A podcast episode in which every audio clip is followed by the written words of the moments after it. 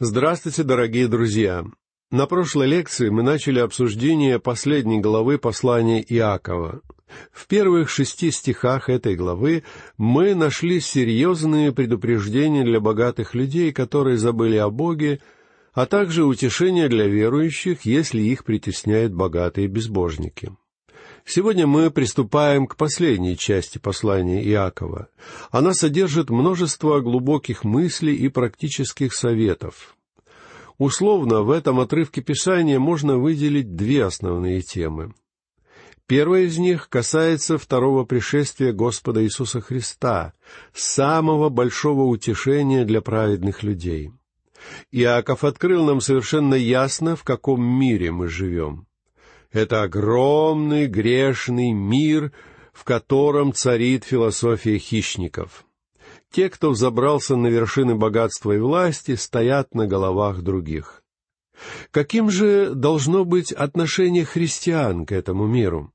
Стоит ли христианам присоединяться к каким-либо организациям, которые борются за лучшее правительство? Конечно, мы должны быть заинтересованы в том, чтобы выбрать лучшего государственного деятеля. Однако мы не можем изменить этот мир. Что мы можем сделать? Послушайте, что хочет Бог сегодня от своих детей. Прочтем седьмой стих пятой главы послания Иакова. Итак, братья, будьте долготерпеливы до пришествия Господня. Вот земледелец ждет драгоценного плода от земли, и для него терпит долго, пока получит дождь ранний и поздний. Слово Божье многократно говорит, что когда Христос явится во второй раз и установит свое царство, бедные получат воздаяние, и впервые за всю историю мира это будет справедливое и честное воздаяние. Отмечу вам, что на это указывали все пророки. В книге Исаия, 11 главе 4 стихе мы читаем «Он будет судить бедных по правде». Этот мир всегда был несправедлив к бедным. Если вы думаете, что, голосуя за очередную политическую партию, вы делаете добро бедным, вы ошибаетесь. Я не пессимист, но, скорее всего, вы просто не сможете разобраться в политиках, которые так жадны до власти и денег, что потребовать от них поступать правильно было бы равносильно потребовать невозможного.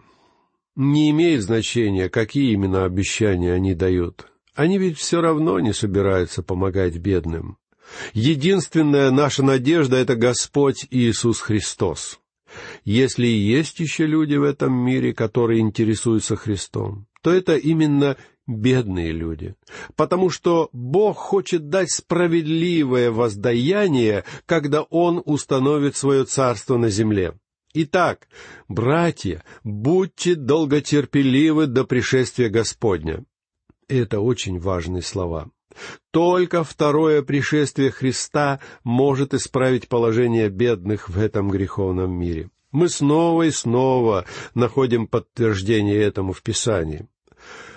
Об этом говорили не только пророки, но сам Христос открыл в Нагорной проповеди, которая будет конституцией Его Царства, что Он воздаст бедным по справедливости. Об этом можно прочитать в Евангелии от Матфея в шестой главе с девятнадцатого по двадцать четвертый стихи. А теперь мы с вами обратимся к прочитанному стиху послания Иакова. Вот земледелец ждет драгоценного плода от земли и для него терпит долго, пока получит дождь ранний и поздний. Другими словами, засеяв свое поле, земледелец не выходит на следующее утро посмотреть, не наступило ли время собирать урожай. Иаков говорит, будьте терпеливы, жатва наступит. Мы часто слышим, как христиане говорят, будто они вышли на Божью жатву, когда идут благовествовать и распространять Слово Божье. Я бы так не сказал. Дело в том, что когда Господь Иисус посылал своих учеников к погибшим овцам дома Израилева и говорил им «жатвы много, а делателей мало», был конец веков. Они жили в конце времени закона. Каждая эпоха заканчивается судом. Настоящее время тоже когда-то закончится судом Божьим. Вот тогда и наступит жатва. В Евангелии от Матфея в 13 главе Господь Иисус сказал, что Он пошлет ангелов своих собирать урожай. Верующие люди не являются Божьими жнецами. Бог сам будет отделять пшеницу от плевел. Он не поручал делать это нам. Но что же мы делаем, когда распространяем Слово Божье? Господь Иисус также является сеятелем. Он сеет семя.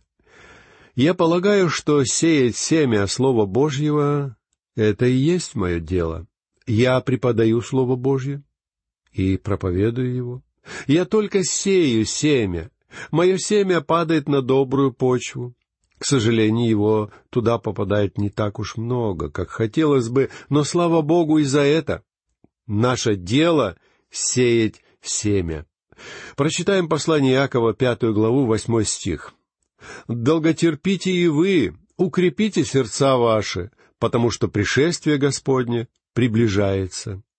Писание учит нас жить, ожидая пришествия Христа. Прочтем следующий стих. «Не сетуйте, братья, друг на друга, чтобы не быть осужденными. Вот судья стоит у дверей». Представьте себе, каким будет наше смущение, если Господь Иисус придет в то время, когда мы сидим и судим кого-то другого. Вы внезапно увидите себя со стороны в присутствии судьи. Поэтому Иаков говорит нам, будьте готовы, исправьте свои дела, прежде чем он придет, иначе он будет сам исправлять их. Очень важно, чтобы верующий человек это понимал. Обратимся теперь к десятому стиху. В пример злострадания и долготерпения возьмите, братья мои, пророков, которые говорили именем Господним. Да, дорогие друзья, пророки являются примером для нас. Они страдали и были терпеливы. Посмотрите, какой интересный пример приводит Иаков далее, в одиннадцатом стихе. «Вот мы ублажаем тех, которые терпели. Вы слышали о терпении Иова и видели конец оного от Господа, ибо Господь весьма милосерд и сострадателен. Вы слышали о терпении Иова. Все, что я знаю о терпении Иова, это то, что я о нем слышал. Перечитывая книгу Иова, я не раз убеждался, что этот человек был очень нетерпелив. Сколько он претерпел. Я думаю, что Иов учился терпеть. Возможно, по характеру и был нетерпеливым человеком, но Бог учил его терпению и видели конец оного от Господа, ибо Господь весьма милосерд и сострадателен. Иными словами, Господь полон жалости, сочувствия и сострадания. Нужно до конца пройти испытание Иова, чтобы понять, какой великий урок он получил, и увидеть, что Господь действительно был сострадателен и великодушен к нему. Прочитаем дальше двенадцатый стих. Прежде же всего, братья мои, не клянитесь ни небом, ни землею, никакой другой клятвою, но да будет у вас да-да и нет-нет, дабы вам не подпасть осуждением.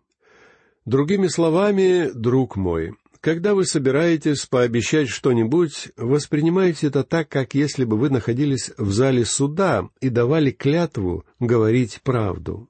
Вот каким представляется мне обещание христианина. Я помню, как однажды мой отец пошел в банк взять суду, чтобы начать хлопковое предприятие. Банкир был очень занят и сказал отцу, «Пойдите прямо и возьмите деньги сами». Мой отец возразил, «Но я еще не подписал бумагу». Я никогда не забуду, что ответил банкир. «Если вы сказали, что вы вернете деньги, то это то же самое, что подписать бумагу вы можете подписать ее позже. Я хочу сказать, что ваши обещания должны быть такими же вескими. А ведь есть люди, которые, даже когда они клянутся на Библии, говорят неправду. Вторая тема посвящена молитве и говорит о силе, которую имеет молитва праведного человека. Прочтем тринадцатый стих. «Злостраждет ли кто из вас, пусть молится, Весел ли кто, пусть поет псалмы. Иаков говорит, что зло страждущий должен молиться, а петь псалмы должен веселый. В церкви, где я был пастором несколько лет назад, человек, который отвечал за пение во время богослужения, перед тем, как объявить новый гимн, говорил присутствующим, «А теперь все встаньте и улыбнитесь». После богослужения я неоднократно говорил ему, «Разве ты не знаешь, что в этом собрании есть люди, которым не до улыбок? Когда я смотрю на них, я вижу доктора, который был занят всю неделю, заботился о своих пациентах. Я также вижу женщину, которая работает продавщицей в магазине. Она очень утомлена и выглядит очень усталой. А ты просишь их встать и улыбнуться. Нет, не нужно вставать и улыбаться. Те, кто зло страждет, пусть молятся, а те, кто весел, пусть поют псалмы. Некоторые люди приходят в церковь и начинают изображать из себя бодрых и радостных христиан. Мы должны иметь эту бодрость и радость в своих сердцах еще до того, как придем в церковь. Но не нужно надевать на себя маску. Перейдем к четырнадцатому стиху.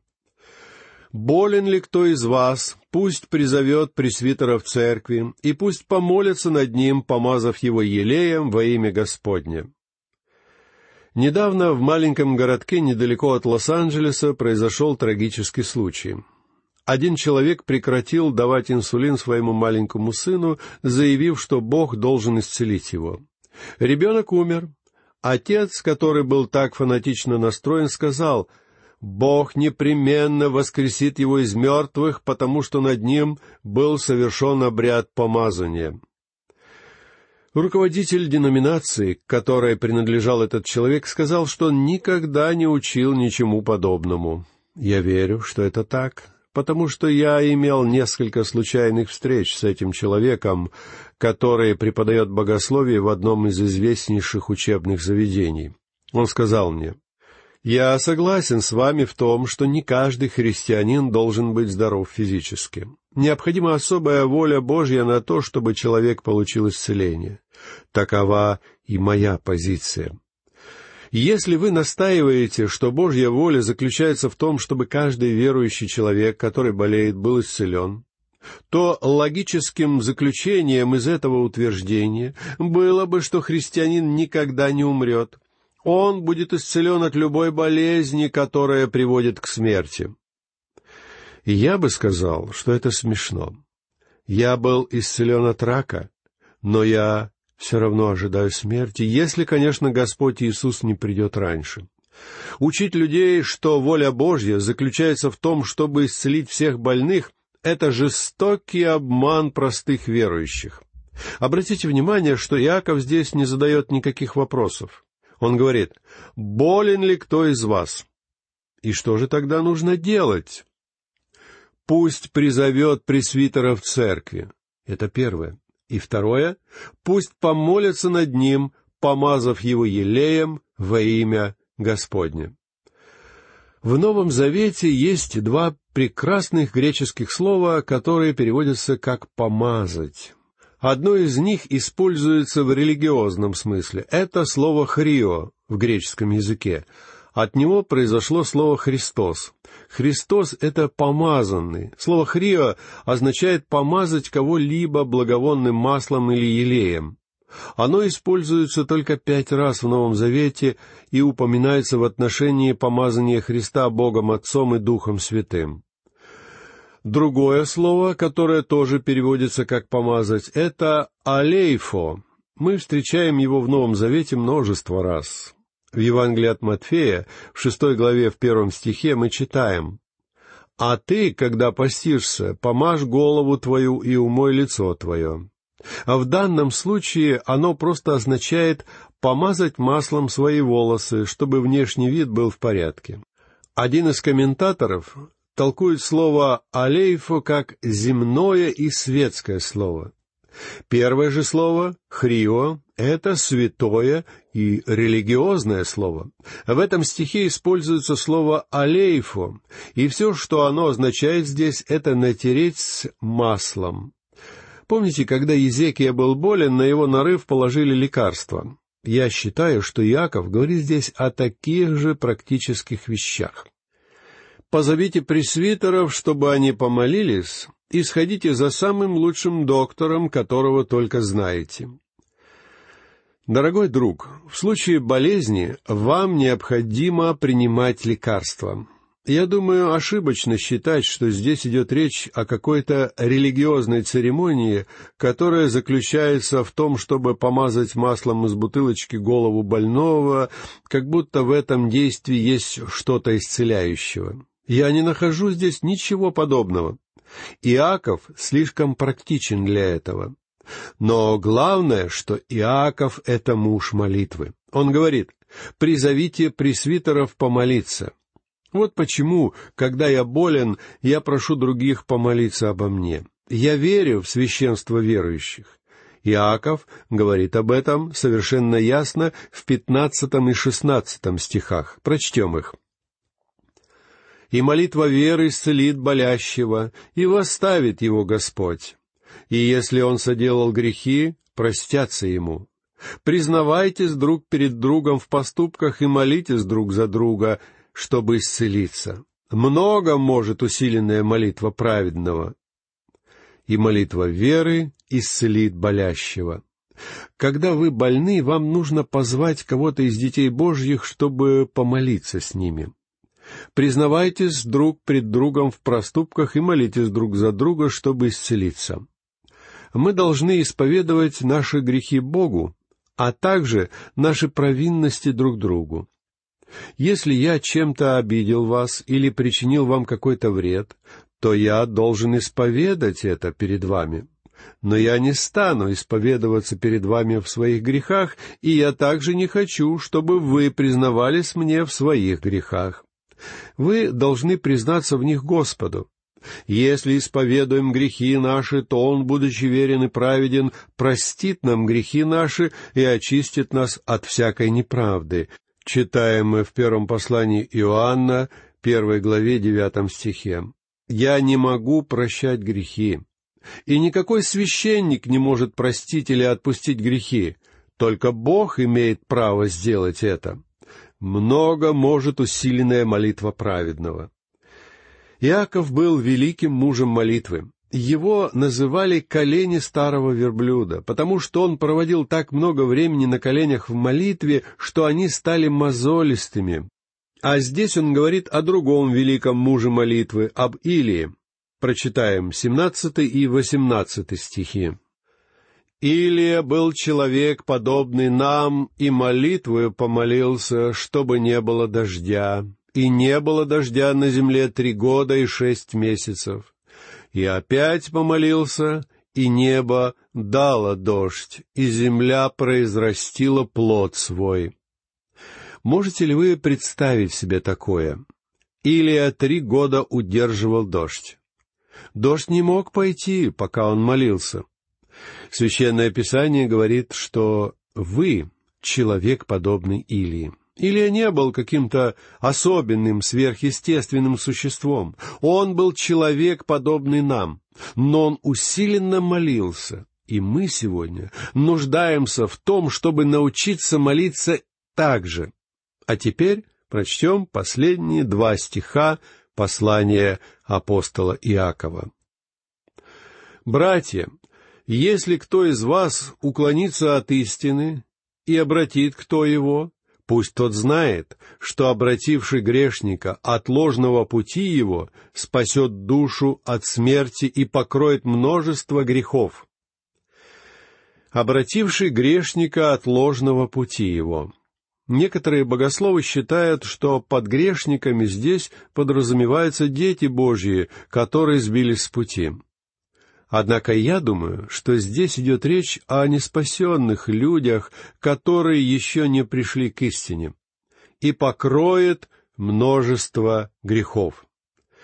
Когда человек приходит к спасительному знанию о Христе, его грехи, хотя бы их было великое множество, покрываются кровью Христа. Чудо оправдания верой заключается в том, что однажды Бог простил все наши грехи. и они удалены навсегда, удалены от нас так далеко, как далеко восток от запада. Это удивительное заключение для такого практичного послания, как послание Иакова. Итак, обсуждение пятой главы подошло к концу. Мы надеемся и верим, что Слово Божье из святого послания Иакова произведет обильный плод в ваших сердцах. Русский поэт Жемчужников в стихотворении «Притча о сеятеле и семенах» сказал так.